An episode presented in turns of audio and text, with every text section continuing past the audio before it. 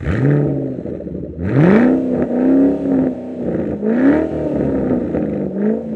ready to ride along for another exciting episode of No Driving Gloves, where Derek, John, and Will use over 75 years combined industry knowledge to bring you a bare-knuckled view on the collector car hobby. So let's get rolling. We're here for another wonderful episode of No Driving Gloves. How are you guys doing tonight? Doing well. Fantastic. Nothing big, nothing exciting happening in the world. Just rain. Tropical depression's hitting the Gulf, so, we'll get hammered in the next day or so. Makes for a nice, wonderful, 90 degrees and 110% humidity in Alabama. That's right. Well, I think we discussed and we were going to explore the wonderful world of trucks. I think we'll go all the way back to little wooden-bodied things that were kind of coach-built, all the way up to wondering why people are paying $100,000 for a pickup truck to use as a tow rig. Because it's fancy, John. Because it's fancy. That's because my tushy's comfortable in that leather. With air conditioning. Are y'all making fun of me already? Yes. The only option my old F-150 didn't have was the refrigerator. So. I have a good explanation why we spend $70,000 for a tow rig. Because you're in it a long time. Yeah. When you drive from Alabama to California, air-conditioned seats are really nice. Now, do you have the optional, toilet stall in there as well, or no? Yeah, it's called a Mountain Dew bottle. Nice. No, you learn after many nights on the road, you don't choose a Mountain Dew bottle, preferably a Pepsi. you just got to mark it with a Sharpie, mark the lid, The driver gets mad at you when he turns a dome light on while you're checking. I actually prefer the Frappuccino bottles. They have a little wider mouth. So, we're trucks, right? We were going to talk about trucks. Yeah, trucks. Here we go. How about this? How many of us... I drive a 2010 Ford F-150 as essentially, let's call it, one of my daily drivers. To both you guys, I know, Will, you've got a truck. I know, John, you've had trucks in the past, but do you both have trucks currently? Yeah, I have a 03 Chevrolet 1500 short wide bed that is essentially my daily driver, and a 2016 3500 dually Chevrolet that we pull our trailers with and do a lot of parts chasing and stuff like that with. Now, I got rid of my I had a... I go through cars so fast, I apologize. I had a 14 F-150 for a while, and it's become a Ford Edge Sport right now because it had cool wheels, and I was getting my oil changed. So so that's what I'm driving now, and we might go back to a pickup truck. I seem to go every other car is a pickup truck for some reason. The most important time in life to get a new vehicle is at an oil change or when you need new tires. I'm just saying. There you go. Well, what car? The F-150 I had was the first car in my life that I ever put a second set of tires on. Wow. So, and I'm a stickler on bald tires, so yeah, I usually get a new car about once a year. It's an expensive hobby, but it's cheaper than cocaine. Have you ever just put a pair on a vehicle? No. You need to learn how to massage that the brake pedal and the gas pedal and have a little fun every once in a while. I have rotated tires before. And the Ford Edge I have, I did put a set of tires on it too, but it came with these really soft Pirellis, and they're 22-inch factory wheels, which is no longer available from Ford because those tires hurt to buy. Oh, yeah. Will rotates tires, too. It's just usually at 7,000 RPM, 60, 70 mile an hour, standing in one spot. So. You're daggone right. Your You ought to see our driveway at the shop. It looks kind of like a drag strip. I've had one car I've put two clutches in, but not tires. That was one of my first manual transmissions I owned. I would hope it would be one of your first ones. Oh, back to trucks. That might actually be a lie if I think about it, because when I bought my 03 S10, I bought it brand new with the intention of reliving my high school days and making it a lowrider. Within the first 500 miles, I had dropped it and bought a set of American Racing Torque Thrust 2s, put those on with some tires. So I guess there was a set there too, but I never did really wear out the first set. When I sold the truck, they went with it. So we'll give that one to you.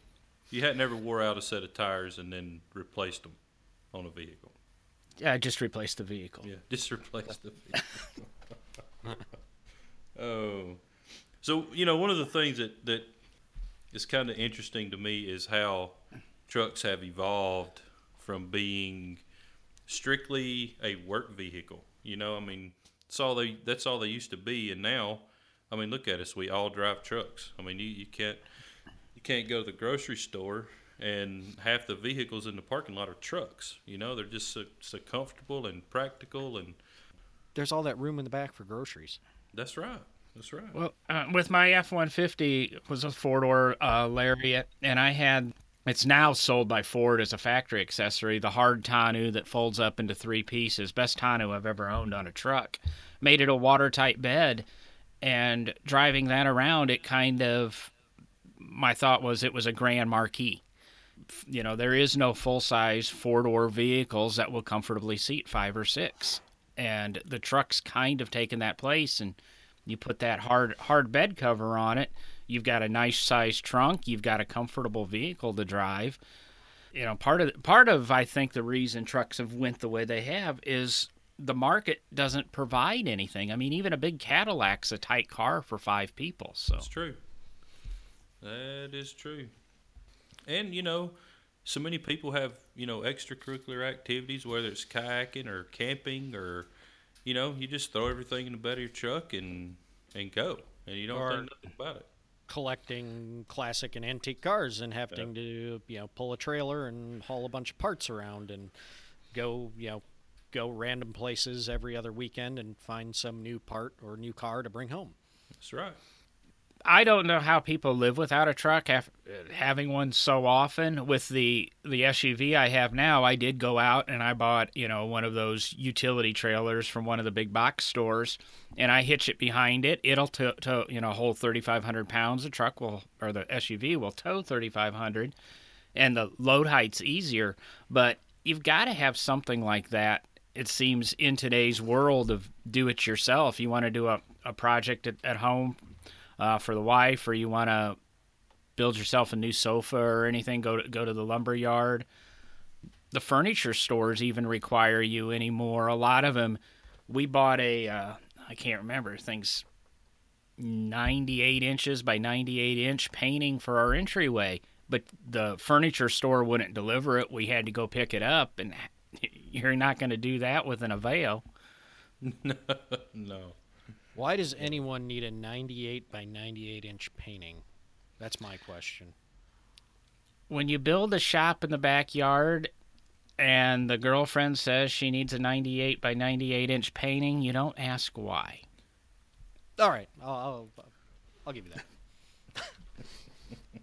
that. and something else is, you know, 15 years ago, you know, there wasn't a lot of people restoring or hot rodding that many trucks. I mean, now Good Guys has its own class. They have a truck of the year early and a truck of the year late. You know, I bought two pickup trucks in the last couple of weeks to build, restore, make a hot rod out of them, sell, whatever. You know, I just bought them because they were a good price.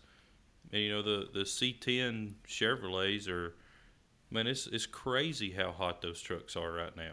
I've got a friend in northern Alabama. He's flipping C10s like crazy. It's kind of the bread and butter of his shop. He's always got one in there that he's doing something to. because as soon as it's done, it sells in a week. And that's the square body C10s. That's not even going to the 60s era, which again were hot. But I might disagree. You know, granted, Good Guys just introduced their categories in the last decade and a half. I think pickup trucks started to be cool. You've got to think back to some of the, you know, the early Dodges from the 50s. What was it, the style side that they had that was kind of a cool truck? And jump 20 years ahead, you had the Little Red Express, which was the first, you know, cheat to the emissions laws. And that's where pickup trucks have been, is they've been a way to skirt the feds, I guess. Because in 78, Little Red Express was the third fastest vehicle in the quarter mile sold in the United States. The Ferrari 308 and Porsche 928 were faster than it, and then it was a pickup truck because it was that 360 police interceptor with Ram Air. That truck existed, and then we had to jump to the late 90s when Shelby started to tune them. Dodge built the convertible Dakota because of the... sport truck era. We had the 454 SS, the Cyclone, the Typhoon, and that really launched this sport truck stuff that we have. I think people started to get into the SUVs because the cars got small, and the pickup trucks were kind of the natural way to go because there was some utility to them. They didn't. For years, they didn't have to meet the same crash standards. They didn't have to meet the same EPA economy standards. So they were a way for the manufacturers to build something to skirt those laws. But even with that to skirt, the public wanted the bigger vehicle. If the public wasn't buying them, even though they were cheating the law, there's no denying that the general public decided we wanted trucks, and Americans want trucks. Yeah, that's completely, I kind of think, what happened, you know, and it's interesting, you know, we a couple of us, you know, or maybe all of us, I can't remember what Will said, we've all owned Ford trucks, you know, Ford F-150s. Will, I think you said you had a Ford at one time, didn't you? I think I've had one Ford truck. It caught on fire. I would say not on purpose. Not on purpose. Okay. No. But you know, you go back in time, and one new Ford truck. Sorry. Oh, there you go. I've had some. I've had some older Ford trucks. Yeah. But you go back in time. It's interesting because, and of course, Ford is kind of always been that best-selling truck in America. That's one of their big deals. But they're really the company. Henry Ford is really the person who introduces the truck to the general kind of public, you know, life and culture in America with the Model T and the Model T truck. You know, there's actually a Model T pickup that's created, and that is really the first truck in American history to be something that the general public is purchasing. You know, the farmers or, you know, contractors at the time that need something like that. All of the trucks that were really built before that are your heavy-duty commercial, you know, trucks for big industry. 1.5, 2-ton, all the way up. I mean, there were 6-ton trucks back, you know, in the early days that companies like White Motors was making. There was a company called Sandusky Trucks and Garford and all these different big truck companies, but they were building them for industry and, you know, big businesses. And it took Henry Ford kind of with the Model T idea of a car for the people to get a truck out for the people as well. But the Model T truck, if I remember correctly, was a kind of a late introduction in the Model T model run. Yes, yeah, that is came out later. Prior to that, I mean, he saw the demand because you could buy a kit to convert your Model T business coupe or your whatever, I can't remember what Chevy called their vehicle at the time, to a pickup truck that the common man, the everyday person could use. And Henry Ford was the first really, I think, to react to it with something that was affordable and you could buy off the showroom floor. You know, Ford's kind of run with it and developed it. Trying to think back, we got a it's a Chevy that's converted into a depot hack, which is kind of the original type full-size van to move people around. I think it's, you know, it's a good point that, you know, Ford started it and ran with it for a while and everybody followed suit. You know, there's, I've seen photos of even Packard, converted Packard pickup trucks and tow trucks and things all through the ages, but they were utilitarian vehicles and very sparse vehicles. Into the 50s and even the 60s and 70s, they were built as work trucks. I guess it, again, thinking, was it 76 or 77 that Ford introduced the Super Cab, which again brought the truck to more of the everyday person by giving them a little bit of extra cab space. Did Datsun beat them to that in 72? I'm trying to remember that. You know, they had the little king cab that was like 8 inches longer, but Ford was the first one with that longer cab, and I think then Chevy beat them to the crew cabs or the four-door trucks. So, I mean, I know I'm not exactly sure when air conditioning become an option for trucks, but you know, I know we've done a 72 Super Cheyenne that was a factory air truck. That had to be a, I'm pretty sure that was a pretty rare option in 72 for a pickup truck to have air conditioning. Yeah, I think it was mid to late 60s that a lot of trucks you start seeing air conditioning. And my I have my grandfather's old 67 Chevy. It was a truck from out west, California, Arizona area, and it's got a factory air conditioning system on it. So, you know, it's right around that mid to late 60s, I think, that we start seeing that air conditioning come in, which, again, creature comfort, which is aiming more towards, you know, making this more family-friendly vehicle, in my opinion, right, when you start adding creature comforts like that. Definitely. Well, there has to be the consumer demand, and maybe it was the site foreman that demanded the air conditioning in his truck, and he didn't care about his laborers and stuff. But you know, air conditioning's worked its way into everything. But as you go through and watch the trucks develop, they do get a little bit more plush and a little bit more plush. But I think so did the cars. But they always seem to lag behind the cars until, you know, I really want to say into the 90s. I'm trying to remember the 87 Dodge I had. It was still a pretty basic vehicle. I mean, compared to what you would get in, say, a LeBaron or a, you know, K-Car LeBaron of that year. You think of what a, you know, a Ford pickup was in comparison to a Taurus at that time.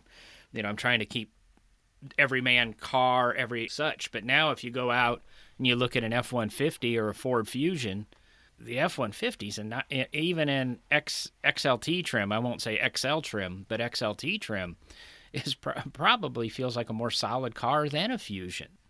Yeah, and I really do. I think my kind of tipping point as kind of an automotive historian from that angle of it, trucks and kind of becoming the family usage vehicle, is right around the mid-90s. I think it was 94. You know, Dodge Ram came out with the new body style, you know, with the lowered fenders, the high hood. But they did something interesting, and they introduced the third door opening extended cab, which allowed for easier access, like a back door, into the back of the truck. You move to the quad, you know, the four-door, you know, quad cab style pickups.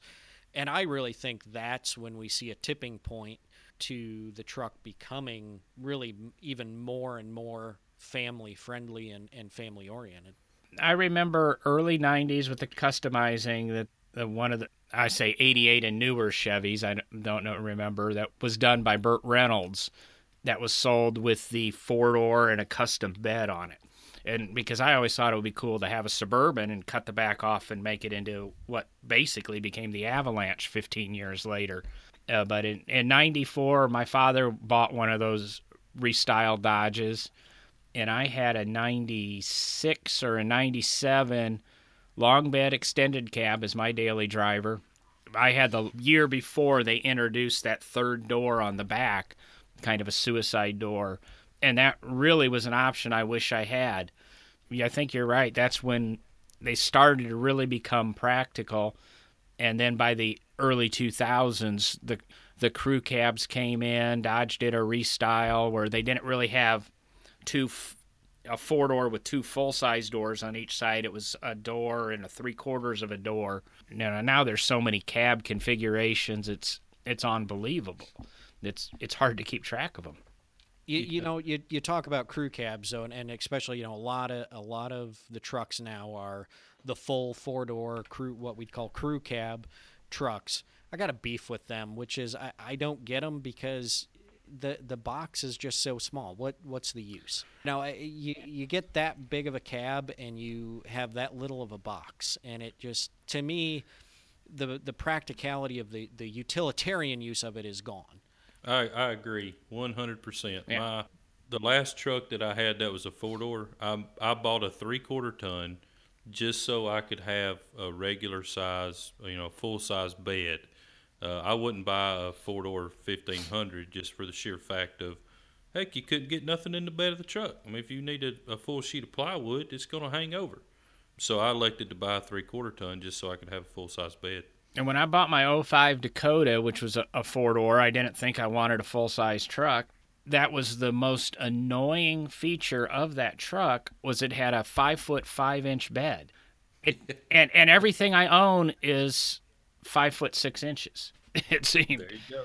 And I swore I'd never do it again. And I traded that truck at a time when gas was $4 a gallon, if we remember those wonderful days, on a new Ram 1500, because they were giving the things away at that point in time, that had the four doors and a 6 foot bed. And it was so nice.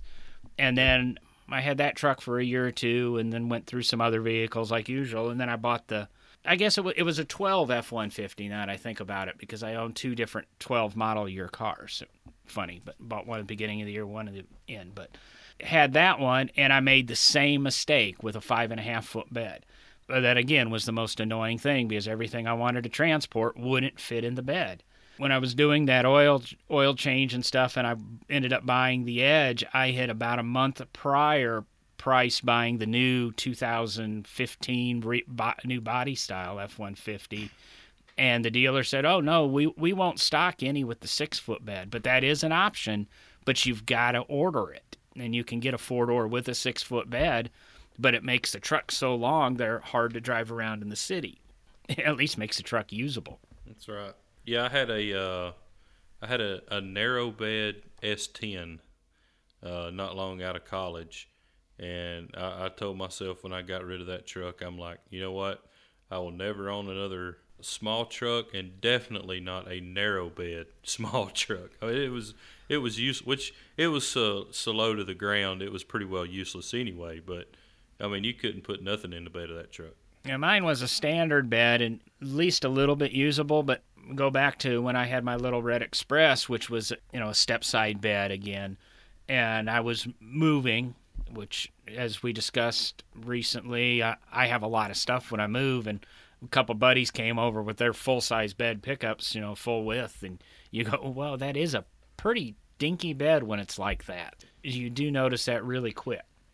Yeah, I had a 1998 Dodge Dakota extended cab during college and just after college. Same thing, it worked good. I mean, I hauled a lot of car parts in that truck, hauled a lot of different things in the bed of that truck, but it was very clear that a full-size truck, a full-size bed is just so much more convenient when you're dealing with a truck. The Dakota's an interesting truck in the world of trucks when it came out, because it originally came out in 1987. We had an 87 with my father's corporation with a standard cab 8 foot bed on it, and it was bigger than the S10s and the Ford Rangers of the day, but it wasn't quite a full-size truck, and it made sense to the market. Now the market's changed where there is no mini truck left.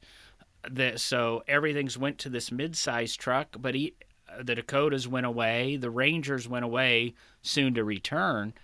Why would you go out and buy a Colorado or a Canyon that's a little bit smaller, gets the same gas mileage as the big truck, and costs almost the same amount. I think at one point in time, there was a market. You know, the mini trucks were extremely hot, especially for, I think, me and Will. Me, I guess I'm 10 years older than Will. I had my, you know, mini trucks in high school, lowered and convertible and V8 swaps and all that fun stuff that we used to do. And Will and I went and relived that 10 years ago with our S10s. And I've got friends doing that now, buying Nissans and stuff to relive those days. But once those days went by, everybody was into that full-size truck. You're right, Dodge radically restyled their truck. Ford did a nice progression. Chevrolet has done a nice progression. When they, in 88, when Chevrolet restyled from the square body to the more aerodynamic truck, that really softened the pickup truck and made it look less like a work truck, which, again, may have helped that move to the everyday consumer rather than the contractor. Yeah, and you talk about something interesting, which is, you know, what the market is wanting. And I guess the question becomes right now, yeah, with the Colorado being out and becoming pretty popular from what I'm reading and hearing, and the reemergence of the Ranger, what looks like it's going to be reintroduced pretty soon, is the market moving back to the medium-sized truck, you know, the smaller, what we in a GM family would call the S-Series truck, the small series truck. You know, is the reason we're seeing the resurgence and the rebirth of these trucks. Is that suggesting that we're going to see the market move to that? And in my truck use and my truck demand, like I said, I went from a full-size F-150 to a Ford Edge, and I get by with a small trailer. I could easily deal with a smaller vehicle. My girlfriend drives a Mini, and then we have a Velociter also. She likes that smaller car. She wasn't comfortable in a bigger car. She's always grown up in small cars. So I think there's a market for that. We've all been at the grocery store or one of the big box stores, and you've got the driver who can't park their Escalade or their F-150 or, you know, their Dodge Ram. I do that so I don't get door dings. So you're that guy. But the nice thing about having the Mini is I can usually still park next to you and still be in my spot. Yeah, but you're the guy at the big box store that we see out in the parking lot trying to cram a refrigerator box in the back of it. Yeah. And plus you're driving a Mini. There's nothing wrong with a Mini. A Mini is a wonderful car with a ton of room in it. And I've heard, and I don't know personally, that even Penn Jillette for years drove a Mini. And we know how big, I mean, Penn Jillette's like 6'8" or something, and he's a big man. I've now heard he drives a Nissan Leaf. He is an odd man, and I'm sure it's very comical, which goes along with his career. But yeah, but the problem with the modern Mini is it's like 2 times bigger than the original Mini. The whole purpose is kind of gone. No, the modern Mini is 2 times bigger than the Mini they sold 5 years ago, which was already 3 times bigger than. But it's still an intimidatingly small car to drive down the road or next to that person in that F-150 that should probably be in, as you said, an S-Series pickup truck or such. But we're Americans. We like it big, and we love our, what?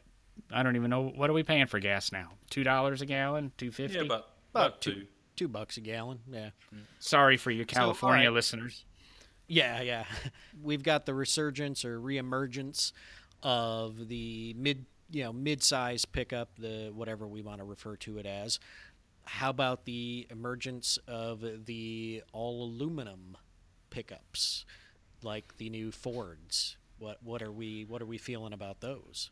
I don't think it matters, again, what we feel. It's now, those are up for fuel economy standards, and while Chevrolet is running ads showing how bad the F-150 does in a work situation, and social media is full of pictures of how bad F-150s look after crashes, rumor has it by 19 or 20, Chevy's going to have an aluminum pickup. They're doing it to save weight, and I think, I'm not a metallurgist, but I think you can build just as strong as a truck in a crash, and that's all they care about is crash. They don't, you know, you really don't care about vehicle repair. You care about the occupant surviving to go out and buy another truck to replace the one they totaled. I mean, I think they need to have it as an option, to be honest with you, because, you know, if I have an option for an aluminum bed or a steel bed, I'm going with a steel bed because I'm, you know, we use our trucks on a regular basis. I mean, mine's sitting outside with half of a pecan tree cut up in it, you know, and I wasn't easy throwing them in there. But what is your bed inside? Do you have a rhino liner? Do you have a plastic bed liner? Do you... Or do you just leave it painted steel? I just leave it alone. I don't put anything in them. And then when you get ready to sell them, you rhino line them. That's how you do that. Well, at least you use your truck as trucks. You know, so many of them are. You're always told if you don't have a bed liner in when you trade, oh, you should have had a bed liner. I never put a bed liner in them either. I take a little bit more care, but I don't care if I scratch it or such, but started to use the plastic bed liners with an aluminum bed. You've reduced the rust. I mean, granted, you can still get aluminum, still does have corrosion issues. I think you end up with just about as strong of a bed. Granted, if you are taking a Bobcat load of bricks and dumping it in an aluminum bed to a steel bed, I think the ad might be semi-accurate with that. You might damage the bed a little bit more. But I think it does go back. The reason I threw it out there, I think, is because it again goes back to the fact that this is in my opinion, and you guys can, you know, agree, disagree. But it goes back again to the fact that the pickup truck, especially the 1500 series, the 150 series, has become more of a personal use family vehicle than any type of work truck. So, you know, again, it's going back to it doesn't maybe need to be as strong or as durable in some work situations, you know, crash test, all that, it's safe. But they're not, you know, maybe we don't need to worry as much about somebody dumping a ton of bricks in the back, you know, off of a Bobcat. You know, and I think that's kind of what my opinion and my view on it is that, you know, it's just showing that the truck in some ways is looked at again more as personal family use. Yeah, definitely. You know, Americans have gotten kind of soft over the years. You know, people don't do as much of their own work. You know, they'd rather sit on their couch and play video games and watch TV and pay somebody to come out there and do it. So, I mean, there's a lot of truth to that. Ford, with the introduction of the new F-250, which is designed more for your work person now, that's now an aluminum-bodied truck too. So yeah. They're just going that way. I mean, you can save 1,000 pounds. I mean, you get a better-performing vehicle, and we'll touch on this a little bit. Ford's, you know, seems to be obsessed with making you run 2.5, 3.5-liter turbocharged motors in their vehicles. Granted, the F-250 is a little different, but does that help the vehicle perform more to that 5-liter V8 standard as opposed, because it is 1,000 pounds lighter and it does aid into the fuel economy? You know, I think it's a losing battle. Everything's going to go aluminum because it makes the vehicle lighter and makes for better EPA numbers, and that's what drives the market anymore. They have to build to these unobtainable laws. So. Well, it's also a lot easier to shape aluminum than it is steel. So they're saving money on their dies and everything else when they're stamping these panels. They're not going to have the die repair. They can probably make them out of a cheaper material just because aluminum is so much easier to shape than sheet metal as well. Now, that is a good point, that the production cost could be low, and these pickup trucks are the highest profit vehicles that most of these manufacturers sell. Yep. I know I've attended SEMA for the last, I don't know, 7, 8, 9 years in a row. Every year, what grows the most is the sport truck aftermarket showcase out there.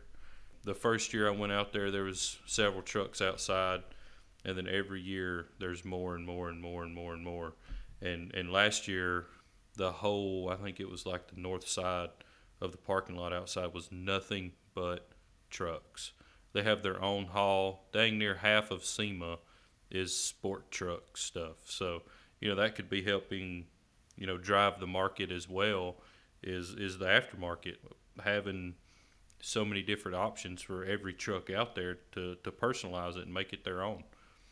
I think the aftermarket's driven by the market, though. If people are buying the trucks, the aftermarket's going to follow suit. I mean, yeah. You go back to the 70s, vanning was big, so I'm sure there were a lot of van companies out there with porthole windows and shag carpeting, which yeah. don't exist now. We've talked recently, a friend of mine building the Nissans talked about making it a convertible truck because he always wanted a convertible truck back in 90.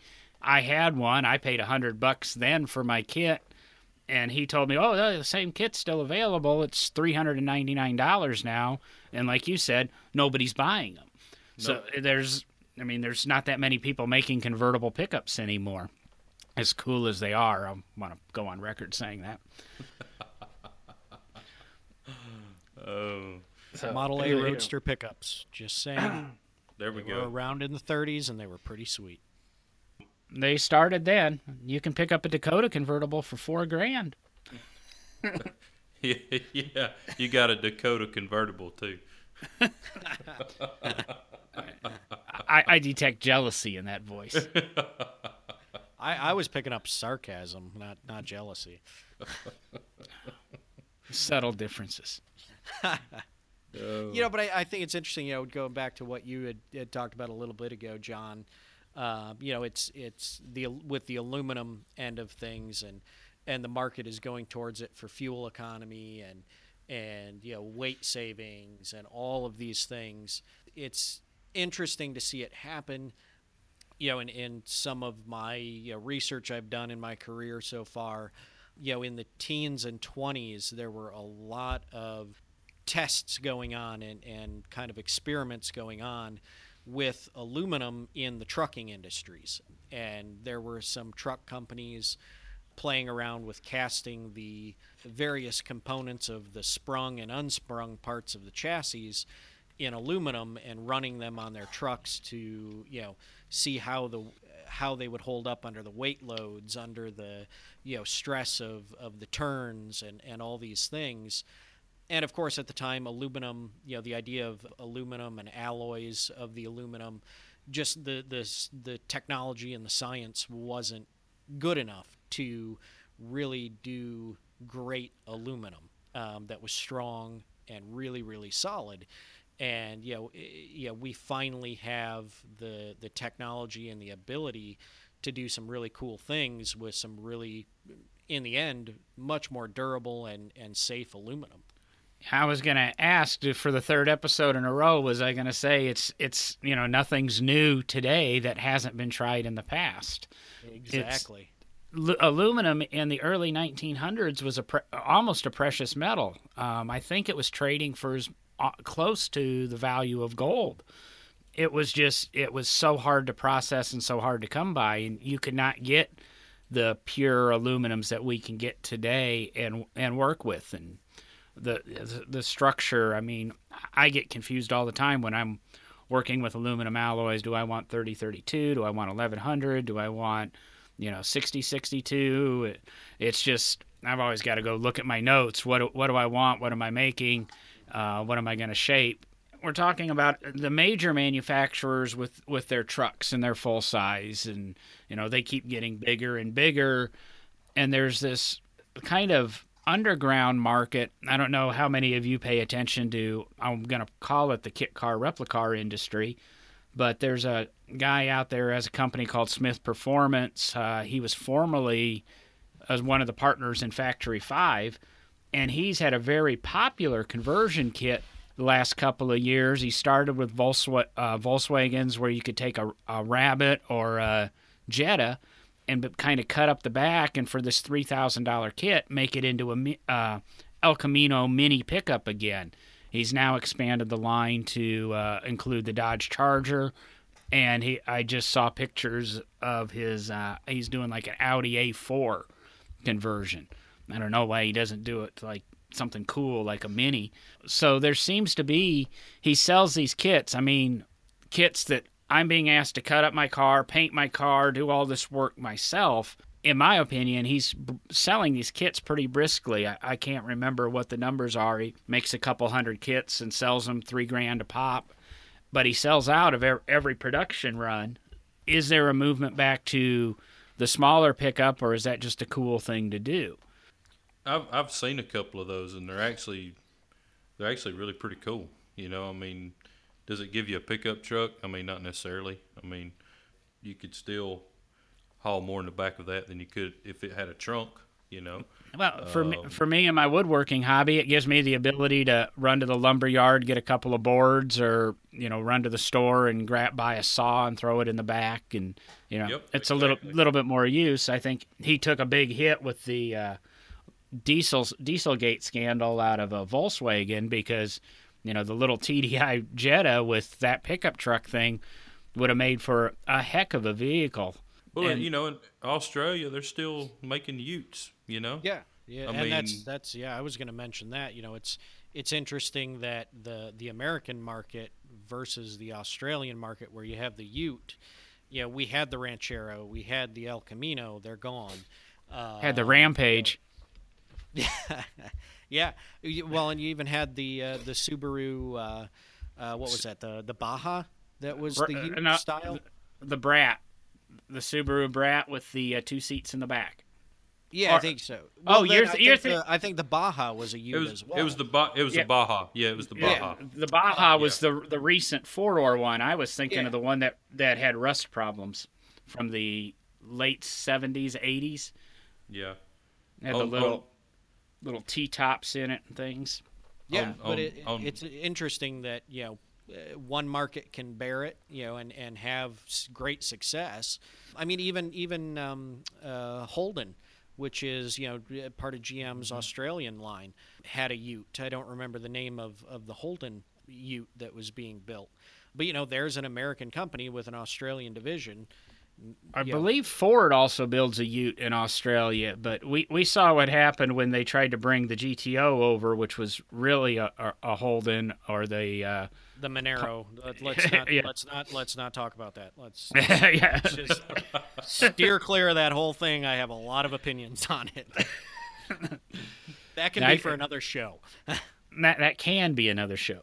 But I think the market's there. It's just, it's all economies of scale here, and it already failed. So do they want to risk the money in bringing these things back? And, you know, General Motors has a way of, okay, we'll do it. And then they take what we ask for and change it to Americanize it. And we didn't ask for an Americanized version. We want what was there. Let me ask I just had this conversation recently with a friend about the Raptor. I'm somebody who liked my Little Red Express. I love the SRT10 Ram. I like lowered vehicles. I have no need in the world for a lifted 4x4. I'm never going to run the Baja, but if I could have a Raptor, even with the 3.5 EcoBoost 6 that, you know, I can tune to 600 horsepower and sit the thing 4 inches off the ground, why won't anybody build me my truck? Where's my two-wheel drive Hellcat? You know? Hey, you never know; it might be coming. But I will say, I grew up in Michigan, grew up in the North, and if I could have a Raptor in my driveway tonight, I'd take it. You know, lifted four-wheel drives, I've got a soft spot for them.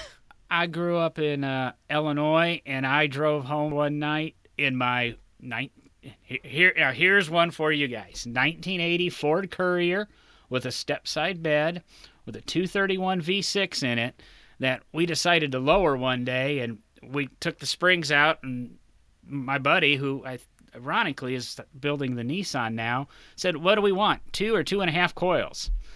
We chopped 2 coils off, and good thing we didn't go 2.5, because I only had about 1.5 inches of ground clearance, plowing snow with that thing. So you can get around with your two-wheel drive overpowered, you know, pickup. I didn't say you couldn't. I just said you could look cooler in a lifted four-wheel drive. Nothing's cooler than the guy stuck on the railroad tracks in his lowrider. We plowed some snow in a two-wheel drive K5 Blazer in Kansas in the early 2000s too. late 90s, I believe that was. Yeah, late 90s. Yep. So you guys just love giving your age away, don't you? Hey, yeah, but John's when you're 26 and you look as good as me. Well, John's got 10 years on me. We were just in college at the same time. Hey, when I get my AARP card, I'll be buying. John's just going to claim that Will was a very advanced student. Advanced at I don't know, we won't go there. I was a student, but advanced is not the correct adjective. So we all agree trucks are pretty cool. We like trucks, and it's going to be interesting to see what the market does with the truck in America. I don't think there's any stopping the truck market. They keep getting nicer. They keep getting plusher. They are, like I said earlier, the luxury car of the world, or of America today. Cadillac didn't have decent luck. Lincoln didn't have decent luck with the super luxury trucks, but why would you want one with a Lincoln badge when you can go buy a King Ranch with, like Will said, heated and air-conditioned front and rear seats with massage and refrigerators in them? And I mean, you can get a truck any way you want it, and if you can't, you can buy it and somebody will sell you the parts to make it the way you want it. Well, you know, we hook up to our 48-foot trailer, we throw through 2 cars in it, and you know, we drive to Las Vegas or you know, California from Alabama, and we're not wore out when we get there. You know, we're going through East Texas or West Texas with the cruise set on 80 miles an hour, and you know, we're kicking back and enjoying the ride, and you don't have to fight it. It's just smooth sailing, and you know, and not getting bad fuel mileage. So yeah, there's I don't think there's any stopping the truck market, you know, and it's a easy way for us to pull our cars in a comfortable way. I think even if we get $4 a gallon gas again, the market will correct itself for a year or two, but we'll get used to paying $4 a gallon for gas, and the truck market will pick back up because this is America. We want bigger, and we want comfort. We want America. When gas prices get to $4 a gallon, I'll be driving my 61 Falcon a lot more. Well, you know, when fuel gets $4 or $5 a gallon, is that going to bring in an electric truck? Maybe. Well, GM already has hybrid trucks, or have played with the hybrid trucks. But like a 3500 pulling a trailer. I mean, are we going to progress that quick where we will see that? I want to say we will see it in our lifetime. Our expected lifetime. They're already working with aerodynamically designed electric semis. All of its trickle down. If they can do it in a rig and expect to go cross country or even 2-3 states pulling 80,000 pounds, there's no reason that you wouldn't see a 3500 Chevy that was electric. It's just going to be a really, really hard sell for the first 100,000 of them or so. Oh yeah. Because when you're in the middle of West Texas and nothing's around you for 100 miles but rattlesnakes and scorpions, and your batteries go dead, is when you're towing. Common theme, you know, no one, you know, it's hard to get people to trust new technology. There's always that barrier to break. So, you know, but I think you're right, John. If we can prove that a semi pulling a 53-foot trailer with however many thousand pounds in it can make it across 3-4 states, whatever they can figure out, I don't see any chance that we wouldn't start seeing pickup trucks that are electrified, full electric vehicles that are able to pull, you know, Will's 40 48-foot trailer that he just mentioned, you know, get him to Texas comfortably. Why it's not in the RV industry, where you put the electric motors on the wheels and you have the electric system and you have an onboard generator that, you know, is charging, and the vehicles are electrically operated. Yes, you still have a gas generator, but you seems to be efficient in the locomotive industry. I don't know how it would play out in the real world. I'm not that much of an engineer, and I've never put pen to paper to see if I could convert a Prevost to electric. Just going to throw it out there, but that's the way a number of the early hybrids at the turn of the century in the early 1900s were actually done. I've mentioned in some of our other episodes, or one of our other episodes, Ferdinand Porsche's Semper Vivus. If you get a chance to look that up, it's two gasoline single-cylinder engines in the body of the vehicle, and it's electric hub motors that are driving the vehicle. And it's a whole hybrid setup that he designed. You know, the Andrew Riker here in America played around with hub motors in some of his electric vehicles. There's actually a Riker electric truck that played around with some of that technology back in the early 1900s. Wow, that's cool. So I guess we didn't decide whether or not, or discuss the collector car hobby in relation to trucks. We just discussed trucks in the real world, and they're collectible, they're cool today. You can do a heck of a lot with them. Hey, you know what? Why don't we just do part 2 next week on the collector car world of trucks? Just carry this conversation on. Good with that. We might see if that happens or where we go, but at some point we definitely will revisit trucks. I mean, there's a lot to haul in that, pun intended. I've seen a poster that said something like that. I only can think of a Volvo ad with a Lotus from that, but I'm not very creative at this late hour. So late? It's not late yet. You're not as old. I'm just getting started. You guys aren't as old as me. You know, I had dinner at 4:00. I'm getting a little bit hungry. Ooh, early bird special. You bet. I'm cheap. I don't throw anything away, and we just determined I was old, and now I'm depressed. Hey, we'll come up here and work second shift with me, and we'll have fun. Why would I want to work second shift? I try not to even work first. Well, I said have fun. Do you know what that is, John? I think for John, fun. I'll leave it at this. For John, fun involves wood. That's all I'm going to say. So I guess we will wrap it up about here. We're a little bit longer than we normally want to run. I think we've definitely discussed the viability of trucks and acknowledged in our opinions they're here to stay. So unless anybody else has closing words, we'll go ahead and wrap it up. I guess that means there's no closing words.